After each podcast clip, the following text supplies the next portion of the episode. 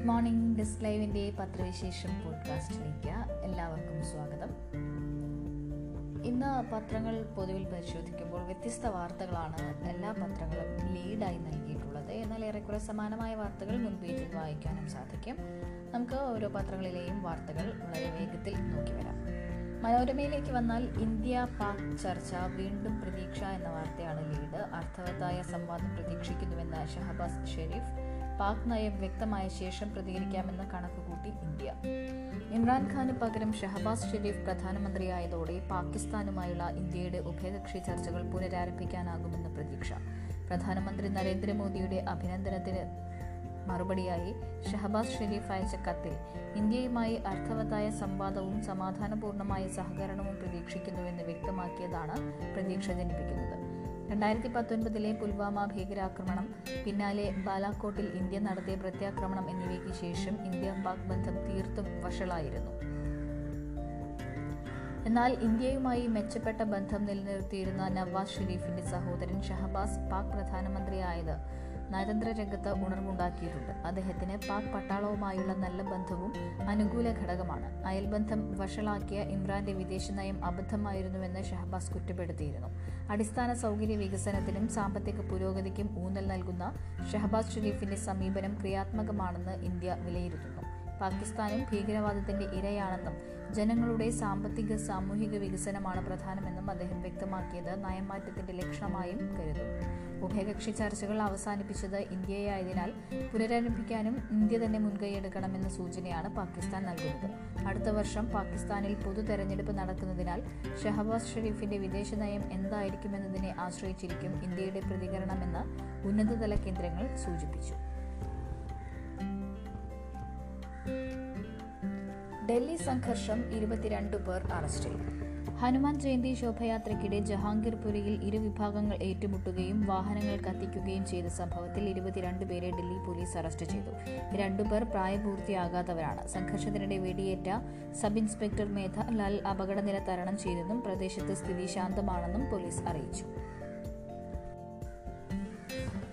ശനിയാഴ്ച വൈകുന്നേരമുണ്ടായ സംഘർഷത്തിൽ എട്ട് പോലീസുകാർ ഉൾപ്പെടെ ഒട്ടേറെ പേർക്ക് പരിക്കേറ്റിരുന്നു. സംഘർഷം തുടങ്ങിയതോടെ വാഹനങ്ങൾ ഉപേക്ഷിച്ച് പലരും ഓടി രക്ഷപ്പെട്ടു. സബ് ഇൻസ്പെക്ടർക്ക് വെടിയേറ്റ സംഭവത്തിലെ പ്രതി മുഹമ്മദ് അസ്ലം ഉൾപ്പെടെയുള്ളവരാണ് അറസ്റ്റിലായതെന്നും ഇയാൾ രണ്ടായിരത്തി ഇരുപതിൽ നടന്ന സംഘർഷങ്ങളിലെ പ്രതിയാണെന്നും D C P Usha Rangani അറിയിച്ചു. വെടിവെക്കാൻ ഉപയോഗിച്ച തോക്കും കണ്ടെടുത്തിട്ടുണ്ട്. ജഹാംഗീർപുരിയിലും സമീപ പ്രദേശങ്ങളിലും ദ്രുതകർമ്മസേന ഉൾപ്പെടെ വൻ പോലീസ് സന്നാഹത്തെ വിന്യസിച്ചിട്ടുണ്ട്. കെട്ടിടങ്ങൾക്ക് മുകളിൽ നിന്ന് കല്ലേറുണ്ടായത് കണക്കിലെടുത്ത് ഡ്രോൺ ഉപയോഗിച്ച് നടത്തിയ പരിശോധനയിൽ ചില സ്ഥലങ്ങളിൽ നിന്ന് ആയുധ ശേഖരം കണ്ടെടുത്തു. പോലീസ് മുൻ മുൻകൈയെടുത്ത് വിളിച്ചുകൂട്ടിയ സമാധാന കമ്മിറ്റി യോഗം അക്രമം അവസാനിപ്പിക്കണമെന്ന് അഭ്യർത്ഥിച്ചു. രണ്ടായിരത്തി ഇരുപതിൽ നടന്ന വടക്കു കിഴക്കൻ ഡൽഹി കലാപത്തിന് ശേഷം ആദ്യമായാണ് രാജ്യ തലസ്ഥാനത്ത് വീണ്ടും കലാപ സാഹചര്യം ഉണ്ടാവുന്നത്. ഡൽഹിയിലെ സംഘർഷാവസ്ഥ കണക്കിലെടുത്ത് അയൽ സംസ്ഥാനമായ ഉത്തർപ്രദേശിലും പോലീസ് അതീവ ജാഗ്രത പ്രഖ്യാപിച്ചു. വികസനത്തിന് പണമിറക്കാൻ സഹകരണം എന്ന വാർത്തയാണ് മാതൃഭൂമിയിലെ ലീഡ് ദേശീയ സഹകരണ നയത്തിന് കേരളത്തിന്റെ നിർദ്ദേശം. സർക്കാർ പദ്ധതികളിൽ പണം ചെലവഴിക്കാൻ സഹകരണ സംഘങ്ങൾക്ക് അനുമതി നൽകുന്ന വിധത്തിൽ കേന്ദ്ര നയം തയ്യാറാക്കണമെന്ന നിർദ്ദേശവുമായി കേരളം. പൊതു സ്വകാര്യ പങ്കാളിത്തത്തിനൊപ്പം പൊതു സഹകരണ പങ്കാളിത്തം എന്ന ആശയത്തിന് ഊന്നൽ നൽകണം. ജനങ്ങളിൽ നിന്ന് വിഹിതം സ്വീകരിച്ച് പദ്ധതിക്ക് പണം കണ്ടെത്തുന്ന ക്രൗഡ് ഫണ്ടിംഗ് രീതിയെ സഹകരണ മാതൃകയിലാക്കണമെന്ന് സഹകരണ വകുപ്പ് സെക്രട്ടറി മിനി ആന്റണി കേന്ദ്ര സഹകരണ മന്ത്രാലയത്തെ അറിയിച്ചു.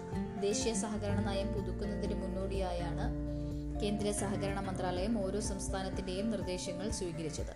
ആറു മേഖലകളിലായി നടന്ന പ്രത്യേക യോഗങ്ങളിലാണ് സംസ്ഥാനങ്ങൾ അവരുടെ നിർദ്ദേശങ്ങൾ വിശദീകരിച്ചത്. സാമൂഹിക സുരക്ഷാ മേഖലയിൽ സഹകരണ സംഘങ്ങളുടെ പങ്കാളിത്തം ഉറപ്പാക്കിയ കേരളത്തിന്റെ മാതൃക കേന്ദ്രവും അംഗീകരിച്ചിട്ടുണ്ട്. അതിനാൽ ഈ വിഷയത്തിൽ നിർദ്ദേശങ്ങൾ അവതരിപ്പിക്കാനാണ് കേരളത്തിന് അവസരം ലഭിച്ചത്.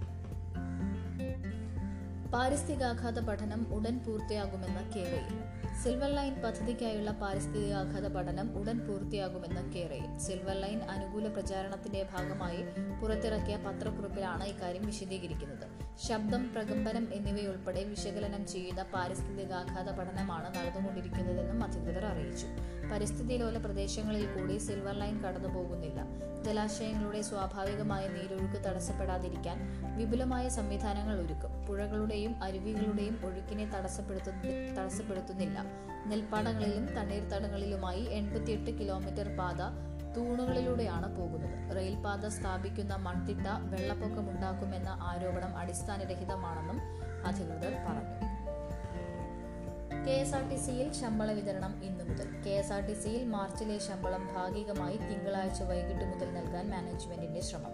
സർക്കാർ അനുവദിച്ച മുപ്പത് കോടി രൂപ തിങ്കളാഴ്ച കോർപ്പറേഷന്റെ അക്കൗണ്ടിലെത്തിയാൽ ശമ്പള വിതരണത്തിൽ ഡ്രൈവർമാർക്കും കണ്ടക്ടർമാർക്കും മുൻഗണന നൽകും. ഇരുപതിനകം ഓവർ ഡ്രാഫ്റ്റായി നാൽപ്പത്തിയഞ്ച് കോടി കൂടി സമാഹരിച്ച് മുഴുവൻ ജീവനക്കാർക്കും ശമ്പളം നൽകാമെന്നാണ് മാനേജ്മെന്റിന്റെ കണക്കുകൂട്ടൽ. കഴിഞ്ഞ മാസത്തെ ശമ്പളവും വിഷുവിനും ഈസ്റ്ററിനും ലഭിക്കാത്തതിനെ തുടർന്ന് ജീവനക്കാർ സമരം ആരംഭിച്ചിരുന്നു. വൈദ്യുതി ബോർഡ് സമരം ചർച്ച എന്ന. സമരം ശക്തമാക്കാൻ അസോസിയേഷൻ നേതാക്കൾ കോടിയേരിയുമായി ചർച്ച നടത്തി.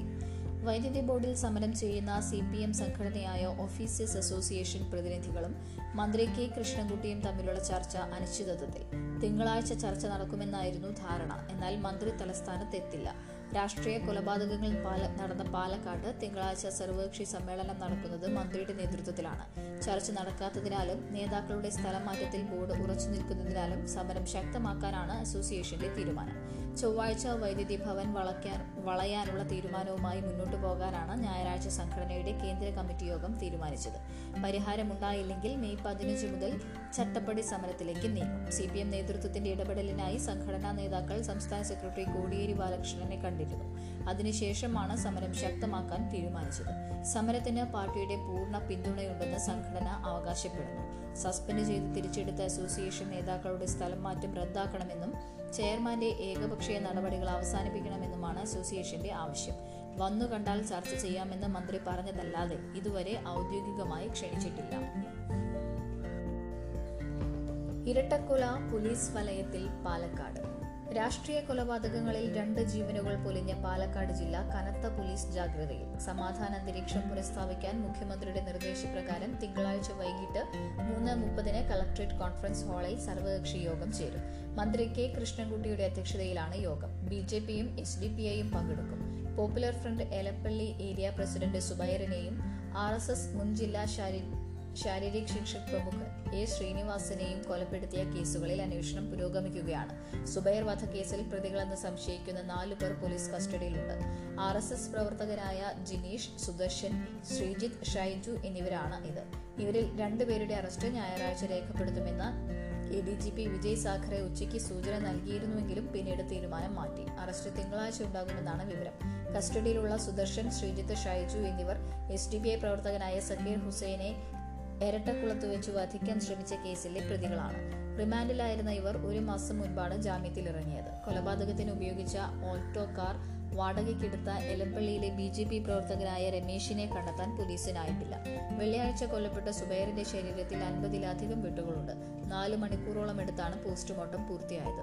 ആർ എസ് എസ് പ്രവർത്തകൻ ശ്രീനിവാസനെ വധിക്കാൻ എത്തിയ ബൈക്കുകളിൽ ഒന്നിന്റെ നമ്പറും ഉടമയെയും പോലീസ് തിരിച്ചറിഞ്ഞു. ബൈക്ക് സ്ത്രീ സ്ത്രീയുടെ പേരിലുള്ളതാണെന്ന് സ്ത്രീയുടെ പേരിലുള്ളതാണ്. ഇവ ഇവർ വായ്പ ആവശ്യത്തിനായി ബൈക്ക് മറ്റൊരാൾക്ക് കൈമാറിയിരുന്നു. ഇയാളെ കേന്ദ്രീകരിച്ചാണ് അന്വേഷണം. പാലക്കാട് നാർക്കോട്ടിക് സെൽ ഡിവൈഎസ്പി അനിൽകുമാറിന്റെ നേതൃത്വത്തിലുള്ള പ്രത്യേക സംഘമാണ് അന്വേഷിക്കുന്നത്. പാലക്കാട് നഗരത്തിലും സമീപ പഞ്ചായത്തുകളിലുമുള്ളവരാണ് പ്രതികളെന്നാണ് സൂചന. രണ്ട് ബൈക്കിലും ഒരു ആക്റ്റീവ സ്കൂട്ടറിലും എത്തിയ ആറുപേർ ഏതാനും നിമിഷങ്ങൾക്കകം കൊല നടത്തി വന്ന വഴി തന്നെ രക്ഷപ്പെടുകയായിരുന്നു. സ്ഥലം പരിചയമുള്ളവരാണ് പ്രതികളെന്ന് വ്യക്തമാണ്. എളുപ്പത്തിൽ കൊല നടത്താനാണ് മുൻ ആർ എസ് എസ് നേതാവിനെ പ്രതികൾ തെരഞ്ഞെടുത്തതെന്നും അനുമാനമുണ്ട്.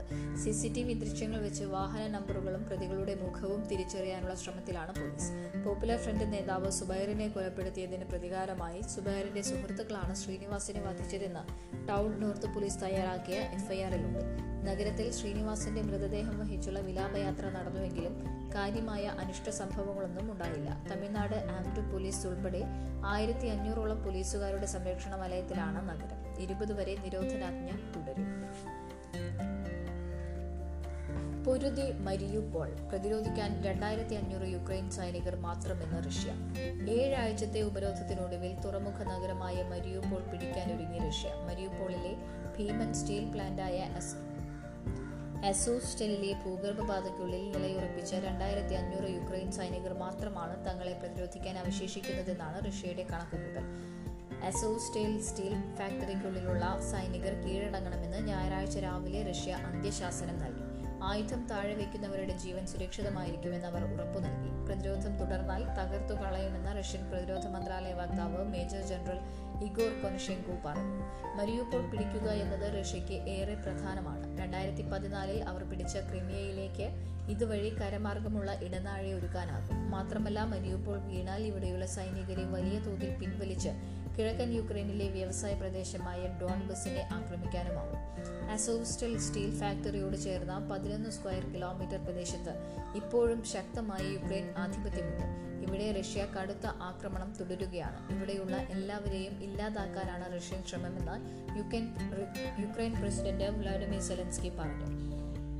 അസോവ് കടലിനെ തുറമു കടലിലെ തുറമുഖ നഗരം സംരക്ഷിക്കാൻ പടിഞ്ഞാറൻ രാഷ്ട്രങ്ങൾ യുക്രൈന് കൂടുതൽ ആയുധങ്ങൾ നൽകണം. ഇപ്പോഴത്തെ റഷ്യൻ ആക്രമണം യുദ്ധം അവസാനിപ്പിക്കാനുള്ള ചർച്ചകളുടെ സാധ്യത തന്നെ അട്ടിമറിക്കുമെന്നും സെലൻസ്കി തുടർന്നു.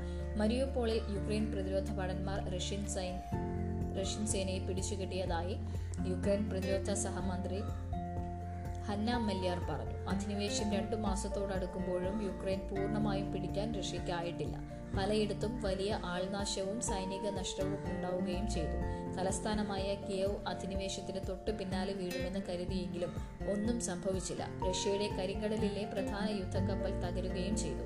അതിനിടെ റഷ്യയുടെ മുതിർന്ന ഉപ commander Vladimir Petrovich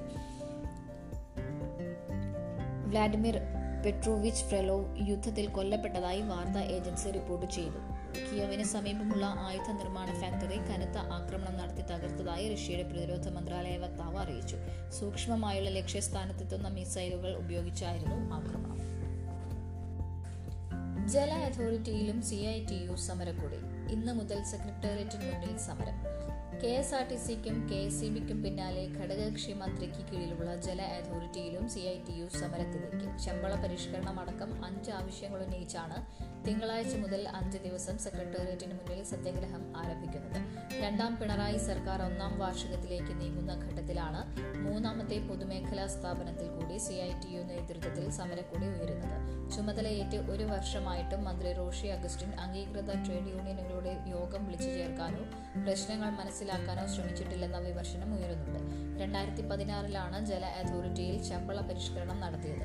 രണ്ടായിരത്തി പത്തൊൻപതിൽ ഇതിന്റെ കാലാവധി അവസാനിച്ചെങ്കിലും മാനേജ്മെന്റ് തുടർ നടപടികൾ സ്വീകരിച്ചിട്ടില്ല. ശമ്പള കമ്മീഷൻ റിപ്പോർട്ട് നൽകിയിട്ടുണ്ടെങ്കിലും പരിഷ്കരണം പ്രഖ്യാപിച്ചിട്ടില്ല. പുനഃസംഘടനയുടെ പേരിൽ ജനങ്ങൾ കൂടുതൽ ആശ്രയിക്കുന്ന സെക്ഷൻ ഓഫീസുകളെ അവഗണിക്കുന്നതും ഓഫീസർമാർക്കായി കൂടുതൽ മേഖലാ ഓഫീസുകൾ തുടങ്ങാനുള്ള നീക്കവും സി ഐ ടി യുവിന്റെ പ്രതിഷേധത്തിന് ശക്തി പകരുന്നു സർവീസ് പെൻഷൻ ആനുകൂല്യങ്ങൾ സമയബന്ധിതമായി നൽകുക പി എസ് സി അംഗീകരിച്ച ടെക്നിക്കൽ സ്പെഷ്യൽ റൂൾ ഉത്തരവാക്കുക സർവീസ് ഗ്രേഡിന് സി എൽ ആർ പരിഗണിക്കില്ലെന്ന ഉത്തരവ് പുനഃപരിശോധിക്കുക ഉപഭോക്താക്കളെ വലയ്ക്കുന്ന പരിഷ്കാരങ്ങൾ പിൻവലിക്കുക തുടങ്ങിയ ആവശ്യങ്ങൾ ഉന്നയിച്ചാണ് സത്യാഗ്രഹം. സമാധാനം തകർക്കാൻ അനുവദിക്കില്ല എന്ന മുഖ്യമന്ത്രി മനുഷ്യ മനസാക്ഷിക്ക് നിരക്കാത്തതും അപലപനീയവുമായ കൊലപാതകങ്ങളാണ് പാലക്കാട് സംഭവിച്ചതെന്ന് മുഖ്യമന്ത്രി പിണറായി വിജയൻ പറഞ്ഞു. കോവിഡ് പ്രതിസന്ധി മറികടന്ന് കേരളം ഒറ്റക്കെട്ടായി മുന്നേറുന്ന ഘട്ടത്തിലാണ് ചിലർ ദുഷ്ടലാക്കോടെ കൊലപാതകം നടത്തുന്നത്. നാടിന്റെ സമാധാന അന്തരീക്ഷം തകർക്കുകയാണ് ലക്ഷ്യം. ഈ നിഷ്ഠൊരു കൃത്യത്തിന് ഉത്തരവാദികളായവർക്കെതിരെ ശക്തമായ നിയമ നടപടി സ്വീകരിക്കാനുള്ള നിർദ്ദേശം പോലീസിന് നൽകിയിട്ടുണ്ട്.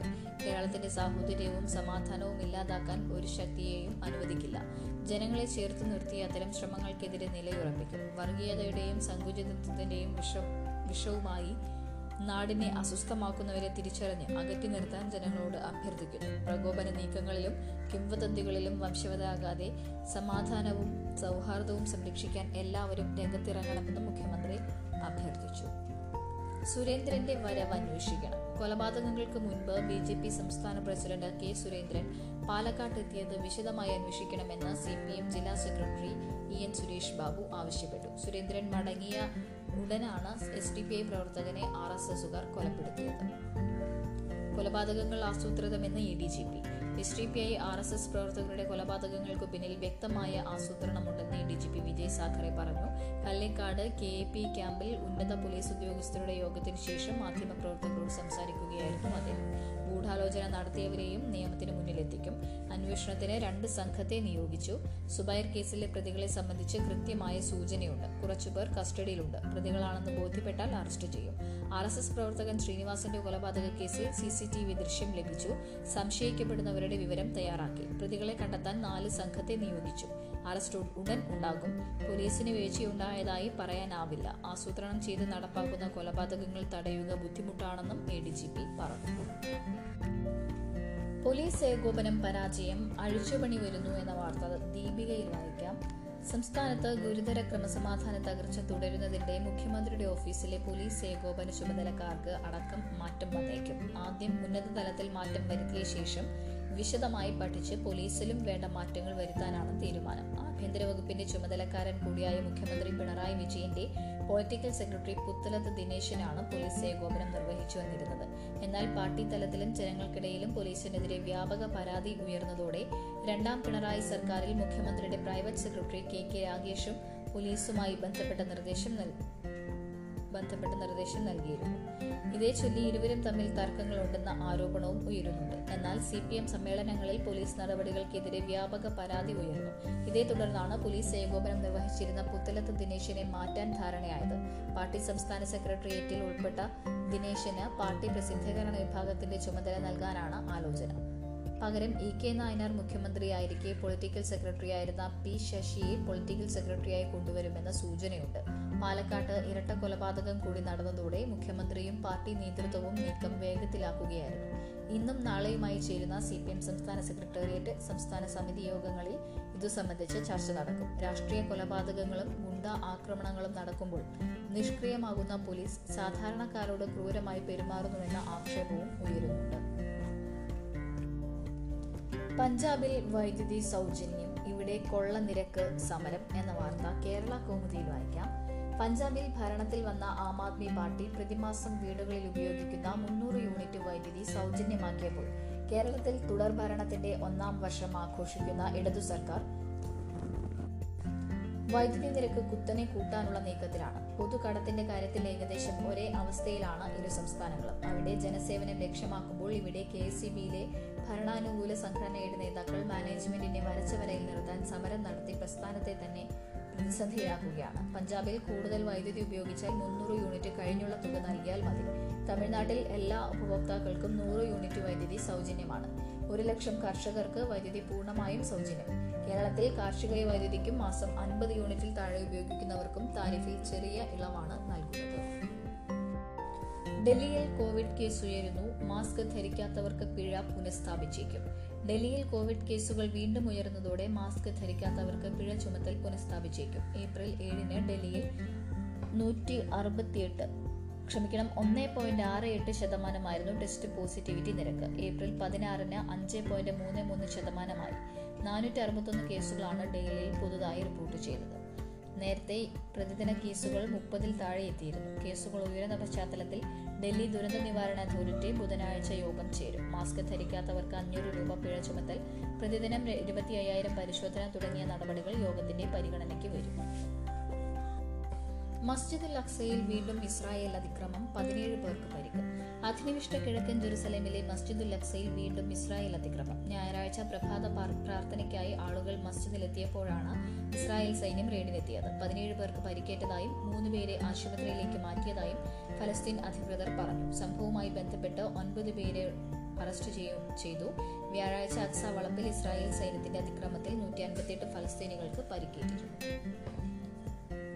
അപ്പോൾ ഇതൊക്കെയാണ് ഇന്ന് പ്രധാനമായും പത്രങ്ങളിൽ വായിക്കാൻ കഴിയുന്ന വാർത്തകൾ. ഇന്നത്തെ പത്രവിശേഷ പോഡ്കാസ്റ്റ് ഇവിടെ അവസാനിപ്പിക്കുകയാണ്. എല്ലാവർക്കും ഒരു നല്ല ദിവസം ആശംസിച്ചുകൊണ്ട് നിർത്തുന്നു. നന്ദി. നമസ്കാരം.